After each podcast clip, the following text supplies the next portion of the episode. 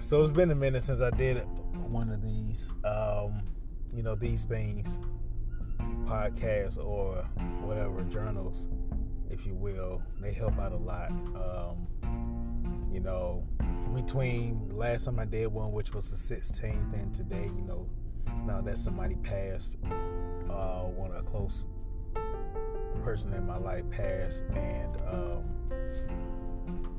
know the funeral's gonna be held soon. But you know, the more I, uh, I guess the old saying goes, at least what I heard from older people, is the older you get, the dumber you get. Um, I don't know if that's the right saying, but I do feel like that sometimes. It's like the longer you live, the less you know. And it feels like you become more of an alien in this world that you once lived. I mean, uh, things can be harder to relate to because of the dynamics that be changing life. But you know, the real thing is, you know, be true to yourself in all things.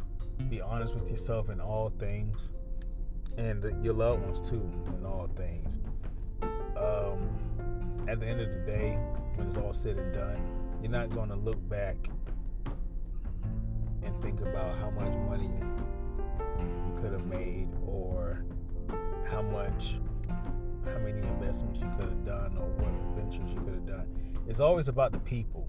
It's always about the things you can't buy at the end. Like you wish you had more time to spend with this person or something like that. Because you only get one life to live and you gotta choose wisely.